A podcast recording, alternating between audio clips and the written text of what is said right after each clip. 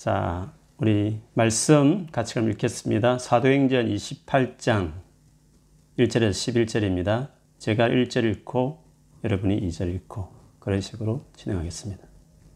제가 1절 먼저 읽을게요. 사도행전 28장 1절입니다.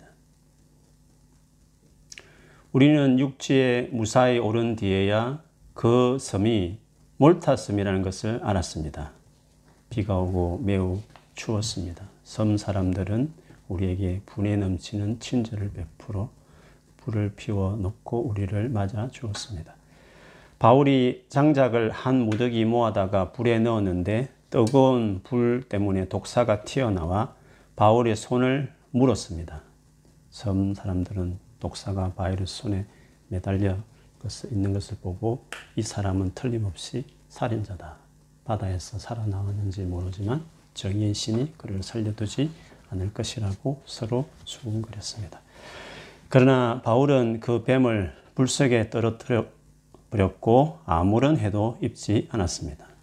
사람들은 바울의 몸이 부어오르거나 그가 갑자기 땅바닥에 쓰러져 죽으리라고 예상했습니다. 그런데 아무리 기다려도 바울에게 아무런 일이 일어나지 않자 그들은 바울을 달리 생각하게 되었습니다.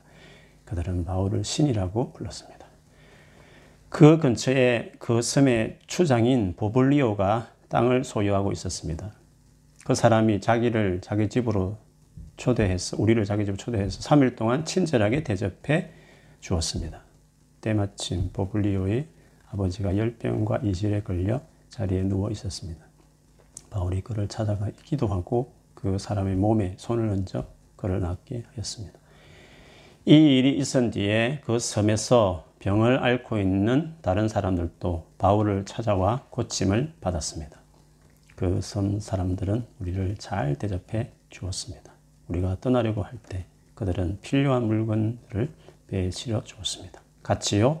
석 달이 지난 후 우리는 그 섬에서 겨울을 보낸 알렉산드리아 배를 타고 백길에 올랐습니다.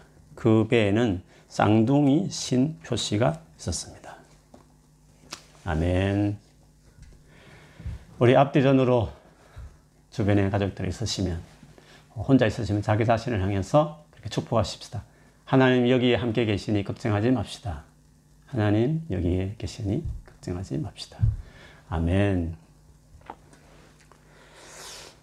누군가 윗사람 눈치 안 보고 당당하게 어, 어떤 원칙 가지고 자기 소신껏 어떤 일을 하는 사람을 보면 저 사람 도대체 뭘 믿고 저러나 이렇게 아마 말할 것입니다.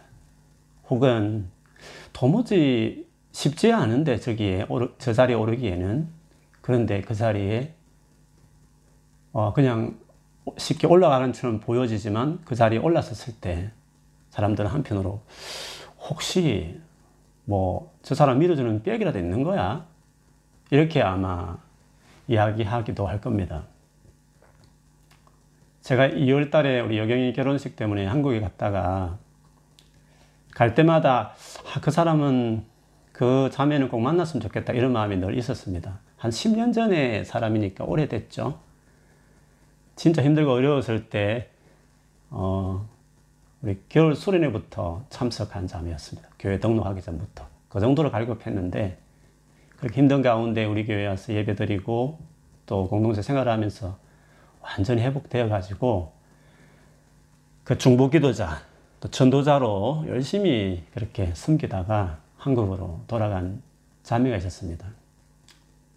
음, 나이가 40에 접어들었으니까 그냥 젊은 청년이라기도 뭐 결혼하지 않아 청년이기는 하지만 아, 지금은 나이가 제법 이렇게 접어든 자매인데 지방의 이제 모 대학의 교수로 몇 년간 재직하다가 여러 가지 어려움이 있었는데 불구하고 그 어려운 가운데 또 잘 이겨내고 또 최근 몇 년 전부터는 서울의 유명 대학의 교수로 이렇게 자리를 옮겼다는 소식을 제가 계속 간간히 들으면서 참 믿음을 살았던 자매인데 그건 어떻게 살았을까? 사연도 있을까 궁금하기도 했었어요. 그래서 장, 어, 그래서 올 2월 달에 제가 한국에 가서 그 자매하고 이제 연락이 되어서 같이 식사하며 좀 오랫도록 같이 좀 대화하는 시간을 가졌습니다. 그 대화 중에 그런 말을 하더라고요. 뭐 교수 사회가 그렇지 않습니까? 어디 나, 직장도 마찬가지지만 참 교수 되는 게 하늘의 별같이 바라는 사람도 많지만 쉽지 않잖아요. 그래서 본인은 지방대학 교수도 있었지만 또 그 외에도 계속 다른 데를 알아봐도 이렇게 너무 힘들어서 옮길 생각도 하고 해서 알아봤지만 참 쉽지 않고 또 주변에 같이 공부했던 사람들 중에 진짜 실력이 뛰어난데 불구하고 어, 교수가 쉽게 되지 못해 시간 강사로 전정한다든지 뭐 이런 사람이 있는 반면에 자기 보기에는 그렇게 실력이 없는데 불구하고 부모가 교수라는 그한 가지 때문에 백으로 이렇게 정교수로 어, 들어가는 주변을 보면서 한편은 너무 화가 나고 그래가지고 하나님 앞에 한 번은 어, 막그 힘든 마음 가지고 기도했던 적이 있었던가 봐요. 근데 그때 우리 생애에 들을까 말까 하나님의 음성을 그 자매가 들었는데 그 말을 듣고 딱 입이 쏙 들어갔대. 그 말은 너도 내 백으로 교수됐지 않았니? 이런 말씀이었대요. 그 말 딱 듣고 보니까 맞아 나도 하나님 백으로 지금 이 자리에 있는 교수 됐지. 이 고백을 했다고 하더라고요. 최근에 서울에 참 누구나 가고 싶은 대학에 교수가 됐는데 그것도 사연을 보러 보니까 역시 하나님 백이었다 할 만큼 놀라운 감정이 있더라고요. 물론 뭐 실력도 없는 게 아니라 LS에서 박사 과정을 하나도 교수의 코멘트 없이 통과될 정도로 실력이 있는 자매이긴 했었어요. 근데 그 학교에 원래는 자기 말고 내정된 교수가 할 만한 사람이 있었대요. 정말 실력이 뛰어난. 모두가 저 사람이 교수가 되겠지 하고 생각했는데 마지막에 자기하고 그 사람하고 이렇게 딱 두 사람이 경쟁에 붙었어요. 학교마다 다를 수 있지만 그 학교는 과 모든 교수들과 노교수부터 교수들과 그리고 그 유능한 학생들이 그 강의동에 다 모여서 새로 이제 교수를 뽑을 그 후보 교수들의 강의를 시범 수업을 듣는 절차가 있는가 봐요. 실제로 정말 잘 가르치는지를. 근데 그 자매 말로는 진짜 그 딱 들어가면 살벌하대요. 분위기가. 그 분위기에 압도되어서 막 어떻게 할 수 없을 정도로 그 분위기가 그런 분위기였대요. 근데 먼저 내정되어 있는 그냥 무난하게 하면 될 만한 그분도 그 분위기가 너무 살벌어가 압도되어 가지고 중간에 준비한 강의도 하다가 멈추고 그래서 교수가 여보게 좀 진정하고 물 좀 마시고 다시 하게 할 정도로 그렇게 떨었던가 봐요. 그 다음에 이제 자기가 이제 정해진 날이 되어서 자기도 이제 강의 준비하고 가려고 하는데 여전히 믿음을 살아온 딸이어서 그때 나는 간절하게 이걸 놓고 기도를 했대요. 기도하는데 하나님께서 갑자기 PPT로 이렇게 강의를 보통 하는데 그 PPT를 출력을 하는데 보통은 종이 페이프에 이제 스크린 몇 개를 이렇게 카피를 하는데 갑자기 하나님께서 A4 용지 하나에 한 스크린으로 크게 프린트해서 가라 이런 마음을 주시더래요. 글쎄 이게 뭐지 싶었지만 그 마음이 자꾸 들어서 그래서 몇십 장 이렇게 특별히 이미 뭐 파일 보냈겠지만 그 학교에서는 다그 출력해 놨을 거예요. 미리 준비했지만 그래 자기가 미리 다 보냈는데 또 출력하라고 해서 좀 의외했지만 좀 큰 사이즈를 뽑아가지고 어, 그 강의실에 이제 들어갔대요. 아니나 다를까 진짜 살벌하고 막 너무 긴장이 되고 막 입이 바짝바짝 마를 정도로 그렇게 위압적인 분위기였대요. 그러다가 그 수업을 시작하기 전에 어, 혹시 몰라서 그러는데 제가 좀 큰 사이즈로 이렇게 오늘 PPT를 출력해 왔는데 혹시 필요한 분들 계시면 요 앞에 있으니까 가져가시라고 했대요. 그랬더니 맨 앞에 있던 아주 오래된 노 교수가 어 그거 좋다. 큰 사이즈가 더 잘 보이지. 그거 내가 할게. 하면서 옆에 있는 동료, 후배, 교수들에게도 자네들도 이게 편할 것이네. 다 이것을 가지고 그냥 보게나 하면서 돌려줬대요. 근데 그 한마디 시작이 분위기를 완전히 바꿔버렸대요. 그래서 아주 화기한 분위기에서 어, 영어로 다 수업을 했다더라고요. 하고 또 영어를 잘 한다 하지만 영어 질문하면 어렵잖아요, 아무래도. 근데 한 사람도 질문도 하지 않고 뭐 강의를 잘해서 그런지 어떤지 모르겠지만 어, 그렇게 이제 잘 마치고 며칠 있었는데 밤에 이전에 자기를 지도했던 교수가 이게 술을 잔뜩 먹고 믿지 않는 교수인데 자기 전화를 했대요. 야, 네가 믿는 하나님이 살아계신 살아계신가 보다 하면서 그냥 말 한마디 하고 탁 끊어버렸대요. 그리고 얼마 있지 않았어? 진짜 그게 이제 교수가 됐다. 이런 이야기를 하더라고요. 그래서 그 자매가 하나님이 내 백이다. 이 고백이 어, 원래 백이란 말 자체가 그 좋은 말은 아니잖아요. 괜히 뭐 불법을 저런 것 같고 실력대로 안 되는 것 같고 그런 건데 그 자매가 한 그 백이란 그 의미는 그런 의미기보다도 진짜 내 삶의 가장 중요한 순간에 그리고 나의 가장 필요한 어떤 삶의 어떤 케이스나 방향성에 있어서 하나님이 정말 함께 하셔서 도와주시고 인도하셨다라는 그 고백으로 그 말을 했기 때문에 그 고백이 참 은혜롭고 그리고 참 저에게도 위로가 되는 시간이었습니다.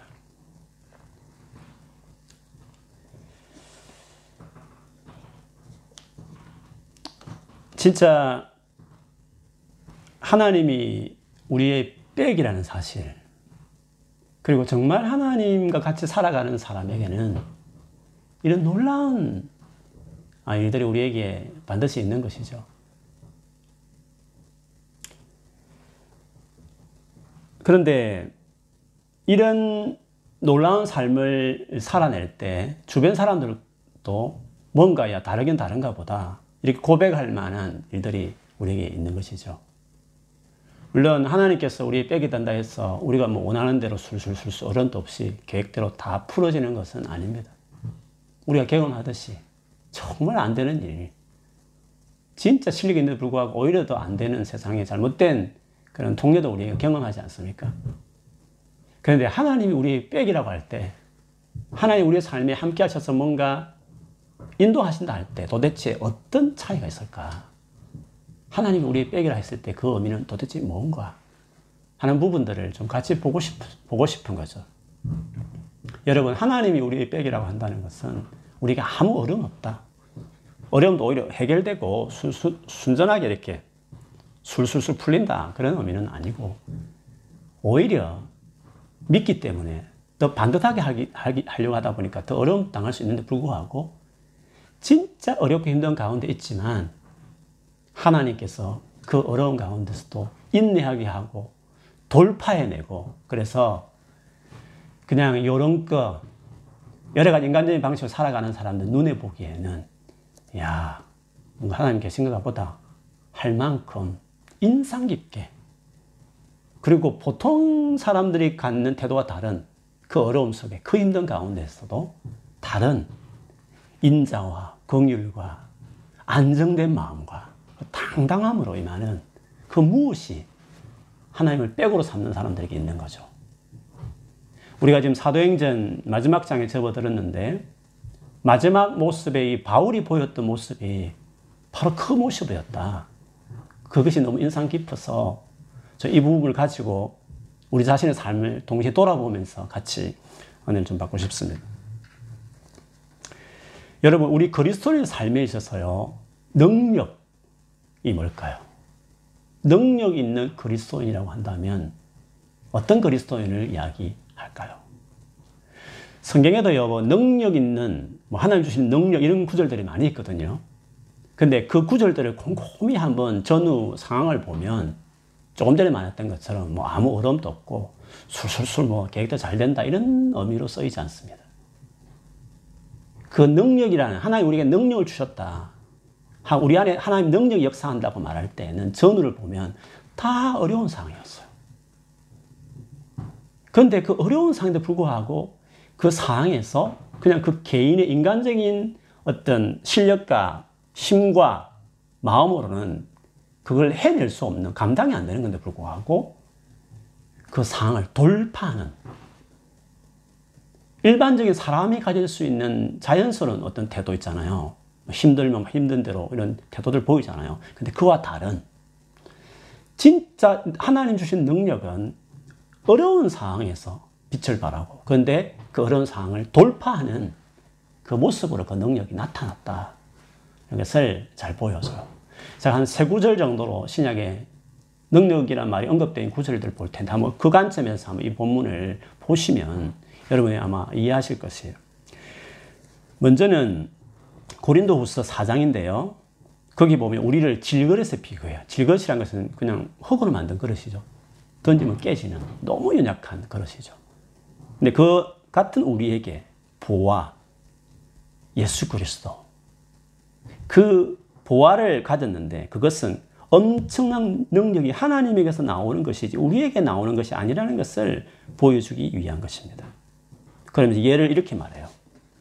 우리가 모든 일에 괴로움을 당해도 꺾이지 않으며 난처한 일을 당해도 실망하지 않고 핍박을 받아도 불임을 당하지 않으며 맞아서 쓰러져도 죽지 않습니다. 우리가 이렇게 항상 예수의 죽으심을 몸소 체험하는 것은 예수님의 생명이 우리 몸에 나타나게 하려는 것입니다. 난처한 일, 괴로운 일, 돌에 맞아 죽는 어려운 일들, 그 가운데서도 그걸 돌파한다는 거죠. 그 고린도 후서 12장은 여러분이 잘 알 겁니다. 바울이 천국 간 엄청난 그 체험을 했지 않습니까? 혹시 그 이야기를, 그 간증을 하다 보면 남들이 자기를 너무 신비롭게 가대평가할 것 같았어. 혹은 스스로도 어, 교만해질 것 같아서 하나님이 마치 육체에 찌르는 가시 같은 사탄의 하수인들을 고린도 교회에서 자기 사역하면서 그걸 두셨다고 이야기했습니다. 그래서 너무 괴로웠어요. 그래서 하나님께 이 가시 같은 이 어려움을 내 스스로 감당이 안 되는 이 힘든 상황을 좀 이 가시를 좀 제거해 주십시오라고 기도를 했어요. 그때 하나님께서 응답을 하셨죠. 나의 능력은 나의 능력은 그 힘들고 어려운 것들을 제거하는 게 아니다. 그 상황에서 온전해지는 거다. 즉, 그 상황을 받아내면서 돌파하는, 어, 그것이 내가 어, 내게 주는 능력이 하는 일이다. 그래서 네가 그 약함을 경험할 때, 너 스스로 감당이 안 되는 그, 그것은 힘듦을 경험할 때, 그때 내 능력이 거기에 딱 머물러서 그것들 가운데서 온전해지게 그걸 돌파해 내게 바로 하는 것이다. 그는 네가 만일에 그 어려운 힘든 상황을 없애달라고 말한다면 그거를 돌파하기 위해서 필요한 내 능력까지도 너에게 필요 없으며 머물 필요가 없지 않냐. 그래서 어려움에 대한 힘듦에 대한 어려운 상황에 대한 그 이해가 페르 그 패러다임이 완전히 바울이 바뀌어버려. 그래서 그 유명한 내가 약할 때 강하구나. 자랑하려면 내 약한 것들을 자랑하겠다. 그런 고백. 그건 단순히 뭐 핸디캡, 나의 부족함, 뭐 괜찮다. 그런 차원을 말하는 게 아니라 힘든 상황 속에서 이야기하는 거예요. 힘든 상황에서 자기 연약함과 부족과 한계를 경험하잖아요. 상황에 힘든 것을 이야기하는 거예요. 그 말 자체가. 그냥 평소에 가진 남들이 갖지 못한 자기의 뭐, 어, 뭐, 그런 단점, 허물 부족 뭐 이런 차원을 뭐 이것도 하나님께서 잘 사용할 거야 그런 차원을 말하는 게 아니라 주님을 따라가면서 믿음의 사람으로서 하나님 나라를 위해서 복음을 위해서 살, 살려다 보니까 겪지 말아야 될 많은 어려움들이 있는 거죠. 하나님의 뜻대로 살려다 보니까 겪는 어려움들 있지 않습니까? 인간적인 술수를 할수 있는데 그렇지 않고 하나님 뜻대로 살려고 하다 보니까 정말 원칙대로 살려보다 겪는 어려움들 있지 않습니까? 근데 그거를 포기하고 싶을 때 있다는 거죠. 포기해 버리면 그냥 네 수단껏 살아 그러면 네 수단껏 그냥 인간적인 방식으로 그냥 그렇게 해. 뭐 성공하든지 말든지 하나님의 개입하심 하나님이 백으로서 일하신 역사가 없다는 거죠. 즉 돌파해내는 그 돌파라는 게 하나님의 능력이잖아요. 뭔가 그 일어나게 하는 그, 그 자매가 빽이라 말을 할 때는 그냥 가만히 있는 하나님께서 도와주셨다. 그런 차원이 아니죠. 진짜 하나님 앞에 신실하게 타협하지 않고 살았던 그런 자들에게 백이 되는 거예요.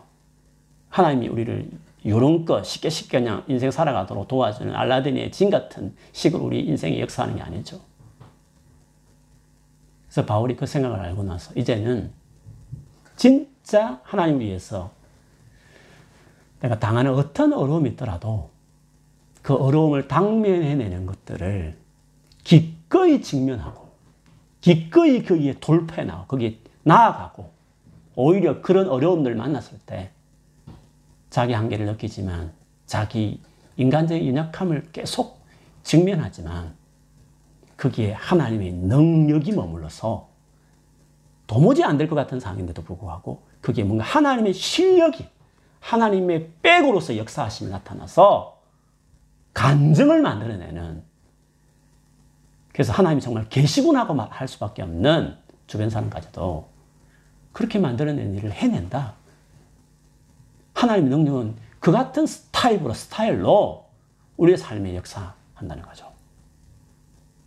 그래서 내가 약할 때 강하다는 말은 그런 그 약함을 예를 들기를 그 본문에 보면 병약함, 모욕, 궁핍, 박해, 곤란 이런 예를 들었어요. 그것도 그리스도를 위하여 그냥 일반적인 일반적인 나의 핸디캡을 말하는 게 아니라는 거죠.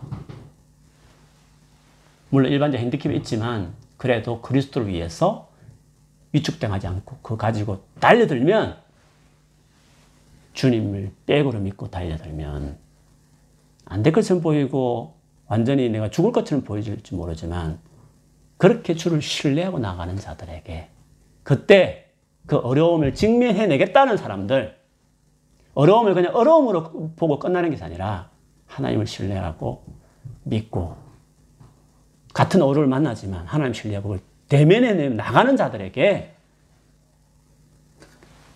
능력이 머물고 그 가운데 온전하게 해버리는 그 일을 이런, 일으킨다. 그 말씀을 하셨습니다. 하나님 주신 능력이 이런 능력이라는 것을 대표적으로 보여주는 또 다른 유명한 구절을 여러분 잘 아실 것입니다. 빌립보서 4장 11절에 13절에 보면 감옥에 있으면서 자기가 너무 힘들어서 궁핍해서 헌금을 보내줘 감사한 그 교회를 향해서 감사 편지를 써요. 내가 궁핍해서 그 가운데 이런 헌금을 받았어. 내 고맙다는 차원에서 말하는 정도가 아니다. 사실 나는 어떤 처지에서도 스스로 만족하는 법을 배웠습니다. 나는 비천하게 살 줄도 알고 풍조하게 살 줄도 압니다. 배부르거나 굶주리거나 풍조하거나 궁핍하거나 어, 그 어떤 경우에도 적응할 수 있는 비결을 배웠습니다. 나에게 능력을 주시는 분 안에서 나는 모든 것을 할 수 있습니다. 여기서 능력을 말습니다. 내게 능력 주시는 분 안에서. 근데 그 능력이 어떤 의미의 능력이라고요? 이 말할 수 없는 갖가지 변화무상한 코로나 바이러스가 이럴 줄 알았습니까? 이런 일을 우리에게 만들어낼 줄 알았습니까? 전혀 예기치 못한 일이었지 않습니까? 어떤 상황이 벌어졌든지 간에 그 상황에 적응해낼 수 있는 그것도 만족, 그렇게 흔들리지 않는 그게 능력이라는 거죠. 하나님 우리 주시는 능력은 바로 그 능력이라는 거죠. 어려움을 피하게 하고 없게 만들어주고 그거 식으로만 활동하는 능력이 아니라 같은 어려움 똑같이 만나도 그것 가운데서도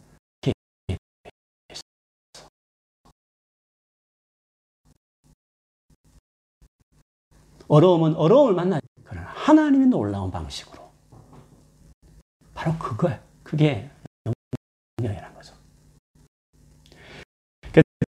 제가 이 본문을 가지고 옛날에 어떤 분이 목사님 설교 본가 그리스도인의 그리스도인의 능도다 이렇게 했습니다. 태도다. 그리스도의 능력은 어떻게 행동하느냐, 어떻게 태도를 보이느냐, 그 어떻게 거기에 처신하느냐가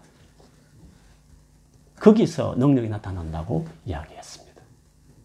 어려움을 만났을 때 어떻게 행동하냐에 따라서 이 사람이 능력 있는가, 능력 없는가. 즉, 하나님으로부터 있는 능력으로 살아가는 사람인가, 아니면 자기의 연약, 한계된 자원으로 살아가는 인생인가 알 수 있는 거죠.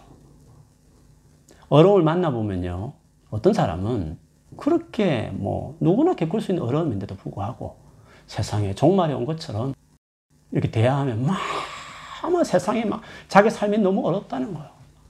이 어려움도 저 어려움, 저 어려움도 어려움.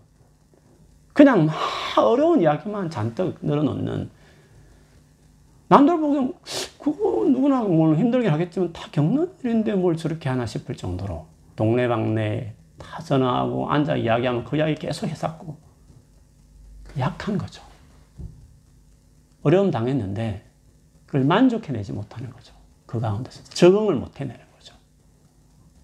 조그마한 문제도 큰 문제처럼 그렇게 생각하고 말하는 사람들 있지 않습니까?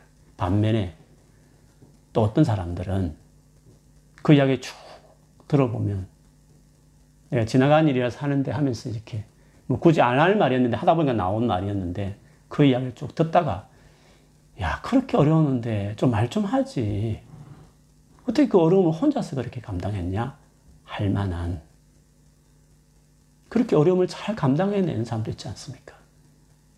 그래서 여러분 능력은 어려움이 있냐 없냐 잘 풀리냐 안 풀려 이런 차원이 아니라 어떤 어려운 가운데서도 어떤 attitude를 보이냐 감당해내느냐 아니면 그냥 그대로 흔들린다 같이 흔들리냐 그 모습으로 하나님의 능력을 살아가는 사람인가 아닌가를 어, 보여줄 수 있다는 것입니다. 그런 점에서 사도행전 이 마지막 부분에서 나타난 이 바울의 이 모습은 진짜 하나님을 빼고로 여기는 그리고 그 하나님의 능력으로 살아가는 그 그리스도인의 아주 중요한 모델로서 바울이 등장해요. 우리가 마지막 그 장들을 제가 살펴봤지만 바울이 예루살렘에 가서 진짜 그 군중들에 의해서 맞아 죽을 뻔 했잖아요. 아니면 찢겨 죽을 줄 찢겨 죽을 만큼 위험한 그런 상황들을 직면했어요. 그리고 이 바울을 죽이기 전까지는 먹지도 마시지 않겠다고 하는 암살 암살대가 40명이 구성된 암살대가 만들어질 정도였습니다. 아무도 변호하는 사람이 없었습니다. 자기 혼자 그 모든 것들을 감당해냈고 그리고 그 시퍼런 권력자들에 의해서 자주 되는 그 재판석에서 혼자서 자기를 변호하는 진짜 그 예수를 바로 죽였던 그 공예들 그 장본인들이 있는 그 자리에서 바울 역시도 재판에 섰다는 거죠. 그때 그를 체포하고 그를 심문하고 또 재판했던 그 권력자들을 보시면 오히려 최고의 권력자들에 불구하고 그들은 다 다른 사람 눈치를 보면서 자기 입장에서는 태도를 많이 보였어요. 최초로 그를 결박했던 천부장 그 사람은 바울이 로마 시민권인 줄 모르고 하려다 하다가 나중에 그걸 알게 된 다음에 막 두려워들잖아요. 자기는 돈을 주고 시민권을 샀던 사람이라고 고백하고 로마 시민권자를 재판도 없이 바로 채찍질 하려고 했던 그 사실이 혹시나 나중에 들통날까 싶어서 나중에 총독에게 글을 보내면서 편지에 쓰기로는 마치 자기가 시민권자를 시민권자인 줄 알고 그를 보호하기 위해서 이렇게 지금까지 지켰다가 당신에게 보냅니다. 라고 하듯이 자기에게 유리하게 거짓말 보태어서 자기 입장에 서서 편지를 쓰는 모습들을 보십시오. 그리고 그를 재판을 했던 총독 벨릭스나 베스도 같은 데 보면 최고의 로마 권력자로서 거기에 유대 땅에 있음에 불구하고 그 총독의 자리에 연연해서 혹시나 유대 종교 지도자들이 로마 정부에 밀서를 넣어서 안 좋은 평가를 할까 싶어서 바울이 죄가 없는 줄 알면서도 불구하고 그를 풀어주지 않고 계속 강검한 채로 두는 사람의 눈치를 보면서 소신껏 행동하지 않는 그들을 보십시오. 특별히 벨릭스 같은 총독 같은 경우에는 아주 포악했고 그리고 멀쩡하게 결혼하고 있는 지금 현재 세 번째 그 부인을 얻기 위해서 그 기존 가정도 깨뜨리고 그렇게 했지 않습니까? 그리고 그 유대 종교 지도자는 어땠습니까? 그 당시에 최고 말 잘하는 달변가 벨론가를 앞세워서 그 말도 안 되는 여러 가지 평판 안 좋는 벨릭스 총독 앞에 그럴싸하게 칭찬해내면서 그러면서 은근히 어, 우리가 잘 보여야 된다 위협하면서 이렇게 변론하는 것들을 보십시오. 그렇지만 바울은 어땠습니까? 바울은 정직하게 말을 해요. 그리고 아주 지혜롭게 말해요. 그리고 어렵게 행해요. 그리고 당당한 모습으로 그 모든 재판과 여러 가지 신문 과정에서 임하는 모습을 보여줍니다. 그리고 지난주에 봤던 것처럼 아무리 모든 수단을 다 써도 소, 살아날 것이라는 소망을 완전히 잃어버린 그런 어, 상황에서도 불구하고 바울은 그들에게 소망을 주고 그리고 찾아다니면서 먹을 것을 먹으라고 섬기고 그래서 그 배에서 영향력 있는 사람으로 세워진 그 바울의 모습을 보십시오. 어떻게 그게 가능했을까요? 어떻게 제수의 몸으로, 혼자의 몸으로, 어떻게 그 똑같은 어려움을, 더 큰 어려움을, 더 남들이 갖지 않은 어려움을 맞이했음에도 불구하고 그렇게 당당하게 안정된 태도로 전혀 요동치지 않는 막 큰일 난 것처럼 막 어떻게 불안에 떨지 않는 당당한 그 딱 안정되어 있는 그 모습이 어떻게 가능했을까요? 그거는요, 하나님이란 존재, 그가 증거하고 예수 그리스도가 현재 자기 삶 안에 살아있는 존재로 그렇게 그분과 교제하고 관계 맺었기 때문에 가능했어요. 그가 제일 처음에 재판받고 나서 예루살렘에 있었을 때 하나님이 밤에 나타나셔서 다윗에게, 아, 그 바울에게 말을 하잖아요. 내가 예루살렘에서 이렇게 나를 전가하는 것처럼 로마도 간다. 말씀하셨어요. 그리고 그 줄구 같은 계속되는 폭풍 속에서도 천사를 통해서 네가 반드시 가이사 앞에 설 것이다. 이 모든 사람은 내 손에 이 사람의 목숨을 맡겼다. 그 어려운 현장 가운데서 하나님의 말씀하심이 있는 그 정도로 생생하고 실제적인 존재로서 그가 하나님과 동행하는 삶을 살았기 때문에 일반적인 그냥 사람들이 살아낼 수 없는 삶을 살았던 거예요. 그 최고의 실력자들, 최고의 권력을 가진 사람들도 눈치 보는 상황 가운데서도 아무것도 없는 그 사람이 그 모습을 살 수 있었던 것은 하나밖에 없었어요. 하나님과 실질적인 교제를 했던 그런 살아있는 관계를 했기 때문에 그 모든 것들이 가능했다는 것입니다. 뭐, 물론 그렇다 해서 우리가 뭐, 바울처럼 뭐, 한상을 잘 보고 천사를 만나고 그렇게 해야 된다. 이렇게 제가 말하는 게 아니에요. 일반적으로 다 이게 뭐 흔한 일은 아니지 않습니까? 평범하게 말씀을 묵상해도 그냥 성경 지식이나 교원 찾는 정도의 큐티 말고 현재 이 상황에서 자기 삶에 가장 큰 이슈가 있을 때마다 말씀을 묵상하면서 그것들을 돌파해내는 하나님 마음을 얻을 만큼 하나님과 친밀함이 있는 그런 개인적인 관계가 맺어져 있어야 있어야 어려움을 돌파해내는 거예요. 그게 능력이에요. 그런 능력의 태도가 나을 수 있다는 거죠. 그래서 나는 하나님과 살아있는 관계와 교제를 나누는 신앙을 생활하고 있나. 그거를 점검하는 게 정말 중요해요.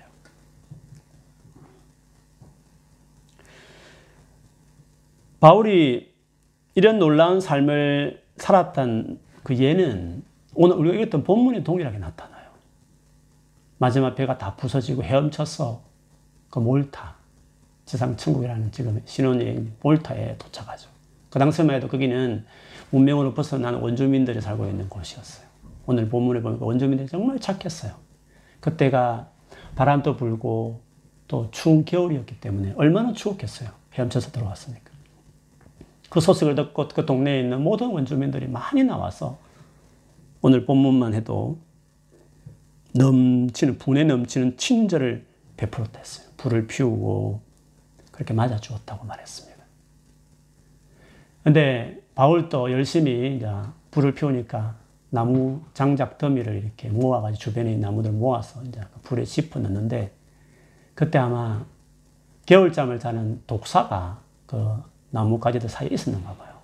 뜨거운 불에 화들짝 놀래가지고 선잠을 깨가지고 뱀이 그 나무 더미를 던지는 바울의 손을 확 물어버린 거예요. 매, 그 손에 매달릴 정도가 된 거죠. 그 모습을 본 원주민들이 저 사람이 반드시 뭔가 살인자다. 그렇지 않고서야 어떻게 저럴 수 있냐. 폭풍은 잘 피해서 왔지만 결국에는 그 죄가 드러나가지고 정의의 신에 의해서 지금 죽는다. 이렇게들 이야기했어요. 근데 우리 한글성에는 그냥 정의, 정의의 신, 뭐 이렇게 되어 있지만 그 원어에 보면 이 신은 당시에 복수의 여신으로 알려진 네메시스라는 신이었다고 합니다. 아주 죄인을 드러내서 반드시 복수하는 신이란 거죠. 그래서 바로 그 신의 이름을 부르면서 결국 그 신에 의해서 결국에는 죽는구나. 이렇게 말을 했습니다. 그래서 자기들 생각에는 금방 퉁퉁 부어오르다든지 그래서 쓰러졌어. 이제 죽을 거로 생각했는데 아무런 일이 일어나지 않았어. 그러다 갑자기 바울에 대한 인식이 바뀌어서 이 사람은 신이다 하면서 그렇게 불렀다는 거죠. 그들이 그렇게 자지우지하는 뭔가 경외하면서 섬겼던 그 그리스의 수많은 그 신들. 우리는 그리스 신하지만 그들은 우리, 우리를, 우리의 생각은 신, 귀신들이죠. 그들을 믿었지만 그들이 믿었던 그 귀신을 믿는 그 영성이라는 게 얼마나 허술한지 이랬다가 저랬다가 바뀌어지는 자기 삶에 전혀 뭔가 관련이 없는 진지하게 임하지만 그러나 자기 삶에 제대로 뭔가 해석해내는 것도 아닌 그런 미신적인 영성이 지나지 않았다. 근데 바울은 어땠습니까? 거기에 그 추장의 집에 그 추장도 인자했어요. 3일 널, 3일 동안 자기 넓은 땅에 어, 바울 일행들을 특별히 리더될 만한 사람 모셔서 3일 동안 극진히 대접을 했어요. 대접하는 중에 그 추장의 아버지가 아마 그, 그 섬에 오랫동안 있었던 풍토병 같아요. 열병과 그런 어, 병에 걸리는 걸 보고 안수해서 낫게 해요. 그 소식을 들었더니 동네에 많은 병자들이 와가지고 바울에게 기도받고 치유받는 일이 있었어요. 얼마나 바울은 그가 섬기는 하나님은 이렇게 실질적인 분이셨는가 하는 것을 여기서 보여줘요. 대조를 이루죠. 그래서 오히려 이제 바울 일행이 겨울 석 달을 거기 잘 보내고 드디어 로마를 향해서 또 다른 알렉산더에서 온 알렉산더 배를 타고 어, 출항할 때 그 원주민들이 극진하게 필요한 물품들을 떼어해 주었다. 그렇게 이야기하고 있습니다. 그런데 누가는 이 사도행전을 기록한 누가는 바울이 탔던 알렉산드리아에 온 made in Alexandria 배를 탔는데 그 배에 대해서 그 배 앞에다가 딱 새겨져 있는 어, 글귀 하나를 오늘 본문에 언급해요. 디오스구로 디오스구로라는 이 이름을 언급합니다. 근데 여러분, 이 알렉산드리아 배는 원래 바울이 그 파산했던, 파선했던 그 배였습니다. 똑같은 알렉산드리아 배이기 때문에 그 배에도 분명히 있었습니다. 이 배는 그 그리스 신화의 최고의 신 제우스가 낳은 쌍둥이 아들이 있었어요. 그래서 이, 이 말 자체가 제우스의 쌍둥이 아들, 두 아들, 이런 뜻입니다. 그 두 아들의 이름을 거기에 딱 새겨 놓은 거죠. 근데 그 신은 인과응보의 신이고, 그리고 특별히 항해에 있어서 그 어려움 만났을 때 그 항해의 안전한 항해 를 도와주는 그런 신이었어요. 그래서 항해하다가 어려움을 만나면 이 신들 이름을 불렀던 거죠. 그래서 안전하게 우리나라 뭐 고사 지내듯이 돼지 머리 놓고 고사 지내듯이 그들에게는 마치 그와 같은 안전과 복을 빌어주는 무사히 항해도록, 항해를 끝내도록 도와주는 그런 신으로 알려져 있었단 말이죠. 근데 여러분, 누가가 왜 지금에 와서 이미 그 전에 알렉스들의 배를 탔으면 그때 말할 수 있는 것을 지금에 와서 이 말을 언급할까요? 그거는 누가의 조롱이에요. 왜냐하면 그 전에 알렉산드리아 배는 그 태풍을 만났을 때, 폭풍을 만났을 때 아무 소용이 없었어요. 그때 선, 그 선원들과 선장, 선조들이 그 이 이름을 부르지 않았겠어요? 아무 소용이 없었어요. 어떻게 살아남았습니까? 바울이 간밤에 내가 섬기는, 내가 속한 하나님의 천사를 통해서 반드시 한 사람도 죽지 않고 살 것이라는 그 하나님이 그 약속대로 그때 죽지 않고 이 섬에 도착하게 된 거 아닙니까? 그래서 어이없다는 것이 그 신들이 무슨 항해에 도움을 주냐. 그와 대조적으로 바울이 고백하고 섬겼던 그 하나님, 그가 전가하는 예수 그리스도 얼마나 능력 있는 분인가를 마치 대조하듯이 참 우습다는 듯이 그 신들의 이름을 이렇게 소개하는 것이었습니다. 여러분, 우리가 세상을 살다 보면 원주민처럼 주장처럼 참 착한 사람들 많습니다. 그러나 그들이 가진 영성, 종교심과 우리의 종교심이 뭐가 다를까? 우리의 영성과 뭐가 다를까? 어떤 차이 내는 삶을 살아야 되는가?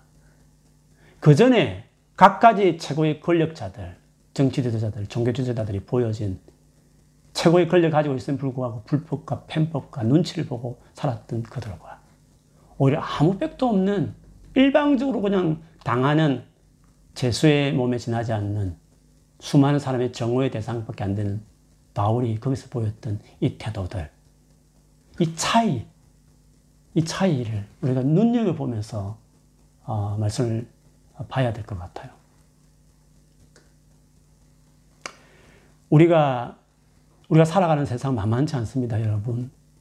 예기치 못한 여러 가지 어려움, 앞으로도 살다 보면 뭐 전 세계적인 현상이 또 있겠지만 개개인에게 어려움이 어찌 없겠습니까? 그때마다 어떻게 우리가 그걸 감당해내야 될까요? 어떻게 어려움을 만났을 때 어떻게 그리스도인다운 능력, 하나님이 주시는 그 능력을 가진 사람답게 살아내는 태도를 보일 수 있을까요? 같이 예수를 믿지만 어떤 사람이 이런 바울 같은 삶을 살아낼 수 있을까요? 그거는 서두에 말씀드린 것처럼 하나님과 살아있는 관계와 교제를 하는 신앙생활을 해야 된다는 것이죠.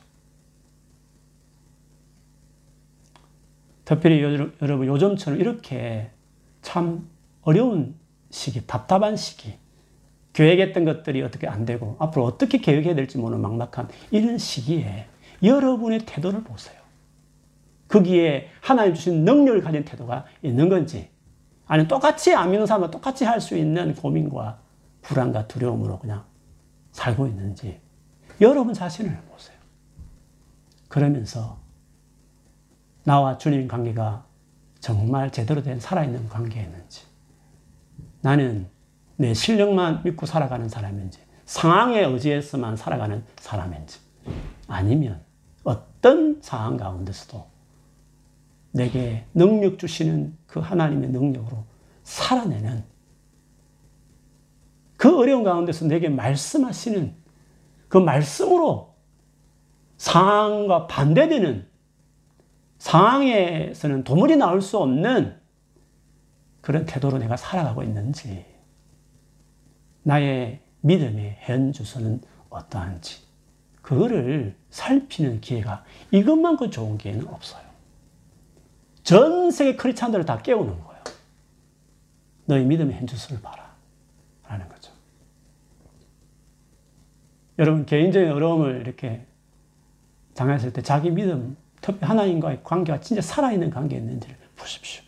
여러분이 그렇게 오랫도록 교회 다니면 들었던 그 하나님에 대한 지식이 심지어 다른 사람까지 그렇게 열심히 다 가르쳤던 그 하나님에 대한 지식이 그냥 지식이었는지 아니면 지금 이렇게 어렵고 이렇게 힘든 상황 가운데서 정말 그걸 뚫고 나가게 하고 있는 지식이었는지 그걸 자기를 봐야 되는 거죠. 교회에서 그렇게 열심히 활동하고 봉사했는데 그게 제대로 믿음으로 한 것이었는지 아니면 그냥 믿음을 한다고 했는데 살, 살세 보니까 그렇게 열심히 했던 거 열심만큼 그 정도였으면 하나님을 정말 깊이 알 만한 신앙인 것 같은데 현재 그 활동한 그 열심만큼 종류만큼 나는 현재 잘 살아내고 있나? 도대체 나는 어떤 마음으로 어떤 믿음으로 그동안 교회 봉사를 했나? 하는 것들을 돌아보는 것이 이번 기회 아니고서 여러분 있을 수 있을까요? 얼마나 자기를 점검하고 돌아볼 수 있는 기회겠습니까?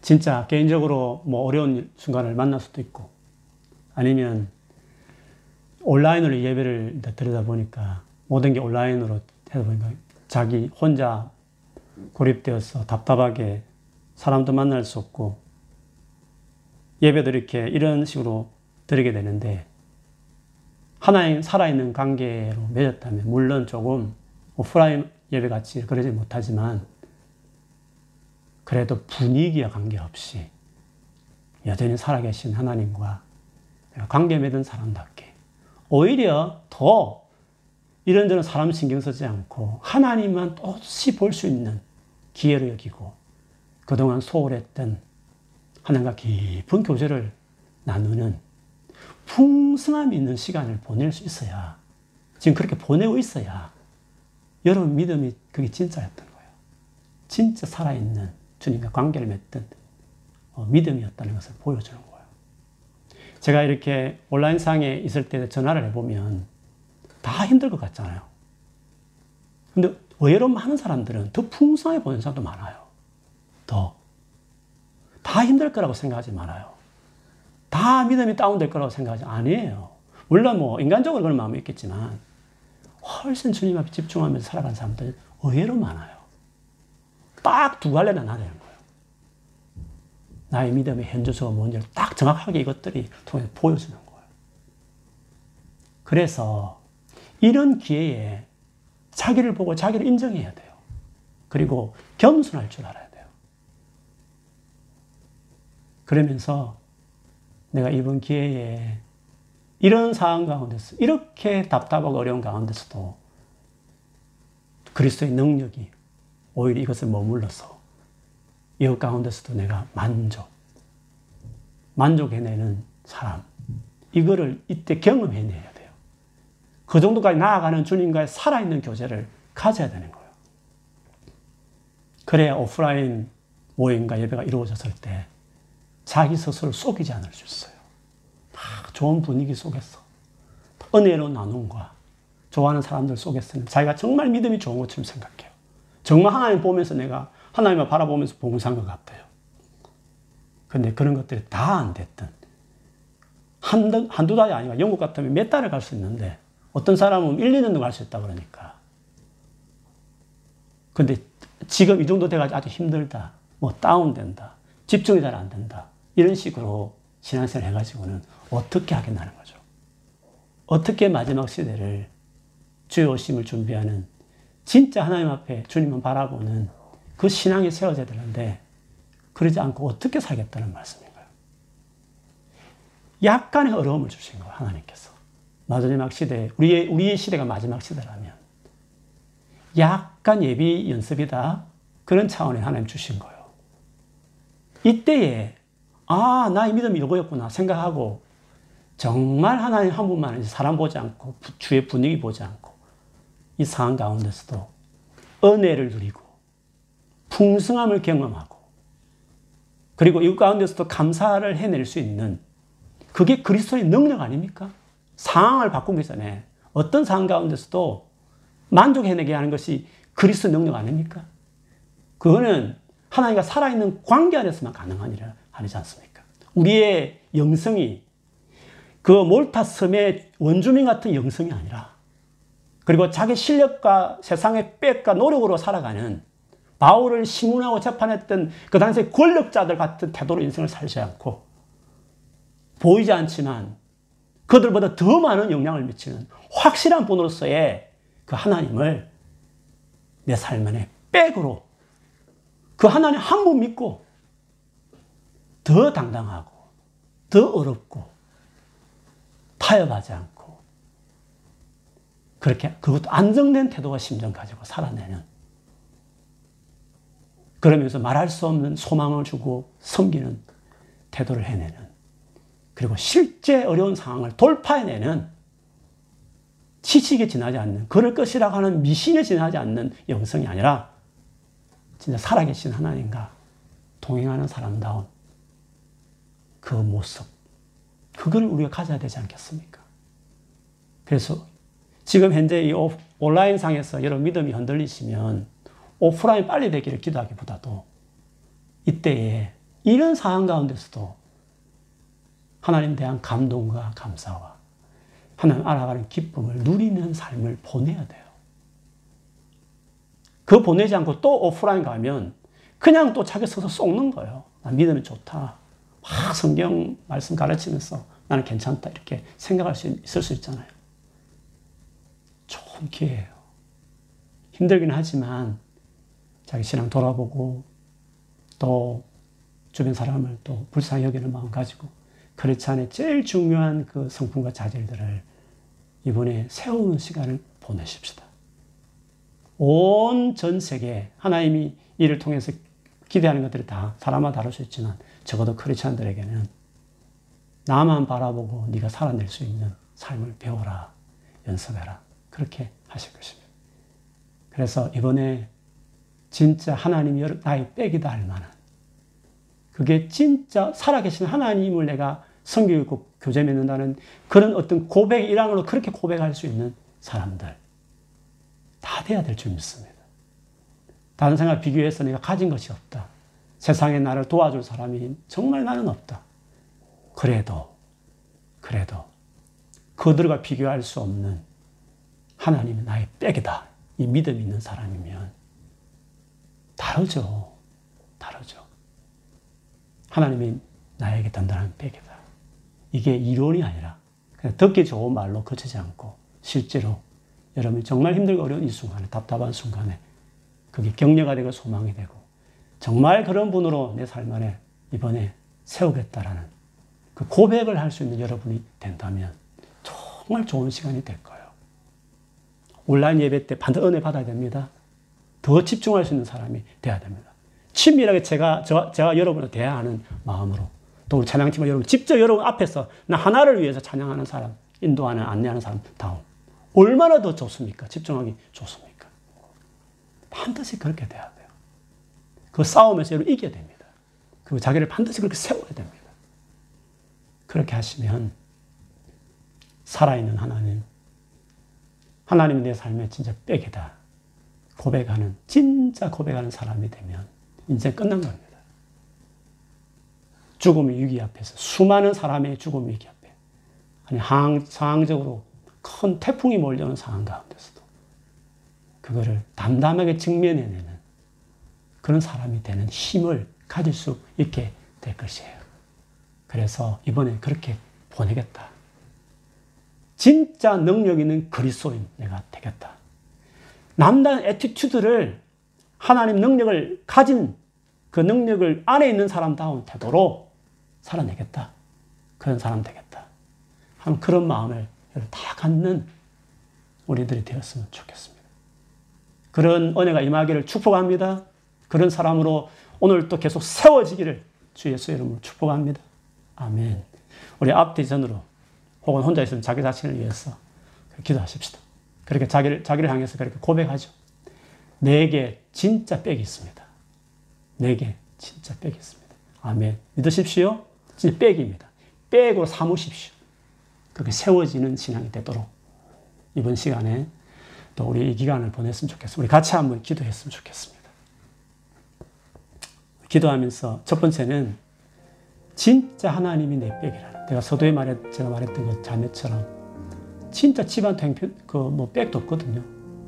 그래도 살아계신 하나님과의 교제하고 그분 하신 말씀을 따라 순종하는 그게 놀라운 백으로서 하나님 역사를 경험하니까 그러니까 아무나 사실 하나님 다 우리의 그런 백이신데 그것을 경험하지 못하는 이유는 하나님과 관계가 그 정도까지 안 돼서 거지. 그 정도로 순종하는 자기 삶을 드리는 관계로 안 세워졌을 거라는 거예요. 특별한 사람만까지 누린 게 아니라 그리스도의 부름받으면 다 누릴 수 있어요. 그래서 주님 나의 신앙이 거기까지 이르도록 살아있는 주님과 관계와 교제를 하는 사람이 되도록 오늘 이 예배 안에서도 이렇게 온라인상 예배지 여기도 하나님 임재가 있는 살아계신 하나님을 만나는 그렇게 이 자리에서 그렇게 기도가 이루어지는 그런 신앙생활 제가 할 수 있도록 내가 앞으로 이 기간 동안에 이렇게 주님 앞에 설 수 있는 사람이 되고 싶다고 주님 나의 믿음을 채워달라고 이끌어달라고 그런 교제 나도 가질 수 있도록 해달라고 우리가 참 소리내어서 자기 자신을 축복하면서 또 한, 한편으로 하나님께 회개하면서 그렇게 기도하는 시간 가졌으면 좋겠습니다. 같이 기도하겠습니다. 하나님 아버지 우리가 이 답답하고 혹은 또 외롭기도 하고 혹은 앞으로 내가 어떻게 해야 되지 어떻게 살아야 되지 막막하고 불안한 이런 상황 속에서도 살아계신 하나님과 만남 있는 그분이 뭐라고 말씀하시는지 그분의 마음이 내게 부어지는 이런 살아있는 교제를 주여 가질 수 있게 주옵소서. 이런 하나님과의 살아있는 교제를 그래서 하나님이 내 삶의 백이다. 세상에 남들보다도 더 훨씬 더 가진 것 없고 실력도 없고 나를 도와주는 이가 없지만 이런 확실한 하나님과의 만남과 교제 속에서 오히려 더 많은 권력을 가지고 더 많은 좋은 위치에 있는 사람들은 훨씬 더 당당하고 무겁고 안정되게 사람들을 맞이하고 보낼 수 있는 진짜 하나님의 능력으로 살아가는 그런 그리스도로서 우리가 다 설 수 있도록 하나님이 우리를 도와주십시오. 우리의 믿음이 어느 정도의 믿음인지 이런 이번 이 상황 속에 똑똑히 보게 해 주시오. 주님 인정하기 싫지만 주님 앞에 인정하고 겸손하게 주여 진짜 나는 믿음 없는 사람입니다. 나의 모든 지난날의 성경 지식은 다 껍데기였습니다. 아버지 진짜 주님과 살아있는 교제 가질 수 있도록 주여 나를 세워 주십시오라고 자기의 그 hen 주소 그 바닥에서부터 주 앞에 담대하게 나아가는 긍휼을 구하는 저희가 되기를 구합니다. 이번 기간 동안 주님 우리 사랑하는 성도들이 이렇게 힘들고 어렵지만 오히려 아버지 이곳 가운데서 하나님과 개인적인 만남과 교제를 나눌 줄 아는 하나님께 나아가는 그것들 할 수 있도록 오늘 예배 풀어 주시고 그렇게 세워갈 수 있도록 하나님 축복하여 주시옵소서. 어, 두 번째 우리 기도하겠습니다. 음, 다시 이 기도와 연이어서 우리 교회를 위해서 기도하겠습니다. 우리가 이렇게 모이지 않지만 우리 교회 전체 꿈 있는 교회 식구들 위해서 또 혹시 온라인상으로 또 같이 참여하는 어, 돌아가는 우리 성도 일까지도 기도했으면 좋겠습니다. 같이 기도하면서 하나님 이번 기회에 충만한 임재를 다 보이십시오.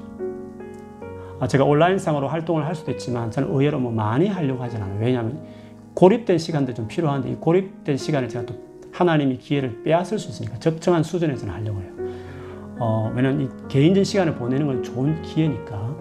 그래서 이 시간 동안에 우리 성도들이 개개 우리 우리 모든 믿음 식구들 정말 하나님 앞에 설 수 있도록 우리 공동체가 어, 오프, 온라인 상에서 정말 개개인 신앙이 잘 세워질 수 있는 그런 은혜가 우리 성도들 각 사람이 임하도록 우리 한번 뜨겁게 축복하면서 기도했으면 좋겠고 오늘 기도하는 이 시간에도 성령께서 임재하셔서 정말 남은 시간에 새로운 태도로 이 시간들을 보낼 수 있는 특별한 은혜를 이 시간 성령의 기름 부으시면 이 시간 우리 모두에게 부어달라고 우리 교회가 이렇게 이번에 단단하게 골방들이 다 세워질 수 있는 교회가 될 수 있도록 그런 상태에서 우리가 다시 오프라인으로 한번 제외하는 그런 시간이 될 수 있도록 하나님 허락한 시간 동안에 그 은혜가 넘치도록 한번 교회 전체를 놓고 소리내 한번 더 기도하겠습니다.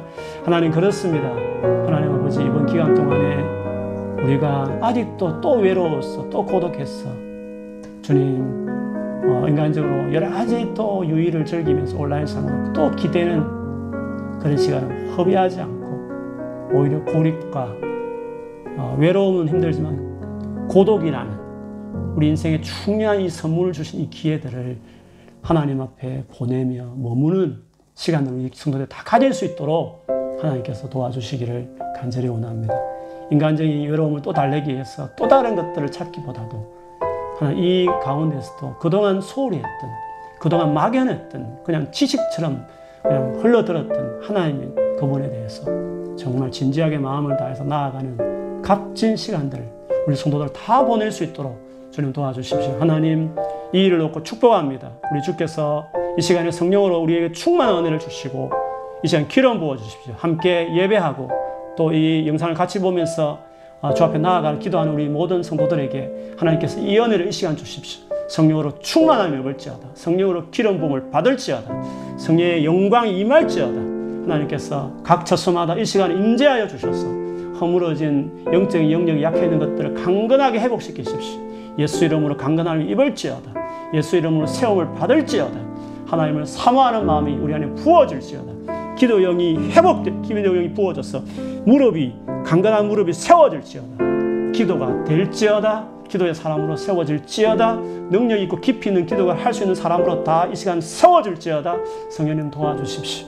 하나님의 말씀을 사모하게 하시고 말씀을 볼 때 하나님의 마음이 부어지는 지식으로 성경을 쌓지 않고 하나님의 마음을 얻는 하나님과 깊이 영적으로 교통함이 이루어지는 그런 말씀 묵상 될 수 있도록 하나님 도와주십시오. 그래서 우리 교회가 다시 오프라인 모였을 때 훨씬 충만한 상황에서 관계없이 하나님과 풍성한 삶을 누려내는 그런 딱 주님 앞에 장성한 사람으로서 세워진 모습으로 다 볼 수 있도록 하나님께 축복하여 주옵소서. 그렇지만 연약한 분들이 반드시 있을 것입니다. 하나님께서 도와주시고 이 기간 동안에 우리가 또 건면하고 또 기도하면서 다설수 있도록 그리스도의 장사한 불가에 계속 자라갈 수 있는 은혜들이 있을 수 있도록 역사하여 주시옵소서. 하나님 아버지 감사합니다. 오늘 바울의 이 마지막 모습 진짜 기가 막힌 두려움, 불안, 어, 염려, 아무 소망 없는 그 지경에 이르렀어도 그와 하나님 관계는 살아있는 관계였어. 그 관계로 그 어려운 수많은 연약과 인간의 부족이 다 드러나는 상황 가운데서도 딱 안정된 태도와 당당함으로 그리고 다른 사람을 섬겨내고 소망을 주는 자로 똑같은 상황을 만나도 그렇게 임했던 이 능력이 어떻게 바울 개인의 능력이겠습니까? 그가 만난 예수, 그가 날마다 동행하고 교제하는 그 하나님이 그런 분이셨기 때문에 그런 관계를 맺었기 때문에 그가 살아낸 줄 믿습니다. 주여 우리도 그런 신앙생활 주님과 그렇게 동행하는 사람들 될 수 있도록 축복하여 주시옵소서. 하나님 오늘 또 귀한 예물을 드린 손길들 있습니다. 하나님께서 받아주십시오. 또 한 주간 또 살아낼 때 진짜 주님 한 번 바라보고 주님 한 분만으로 족하다고 말할 만큼 그런 친밀하고 개인적인 살아있는 관계를 맺어가는 은혜들이 주님 부어주십시오. 물부터 부어주십시오. 그렇게 다 설 수 있는 우리 식구들 다 될 수 있도록 하나님이여 축복해 주십시오. 그럼에도 불구하고 여러 가지 어려움 당한 우리 성도들이 있을 것입니다. 하나님 도와주시고 오히려 그걸 통해 주님을 간절히 찾는 주님께 나아가는 우리 성도들 다 될 수 있도록 그런 믿음을 그런 기도의 능력을 하나님께서 다 허락하여 주시옵소서. 지금은 우리 주 예수 그리스도의 은혜와 하나님 아버지의 말로 다 할 수 없는 그 크신 놀라우신 사랑과 성령께서 임하여 우리와 교통하시고 우리를 붙들고 또 주님과 정말 교제케 하신 놀란 축복이 이런 어려운 가운데서도 살아있는 주님과 관계를 정말 사모하고 또 그렇게 이 시간 이후로 보내기를 또다시 고백하며 은혜를 구하는 사랑하는 성도들에게 지금부터 영원토록 함께 할지어다.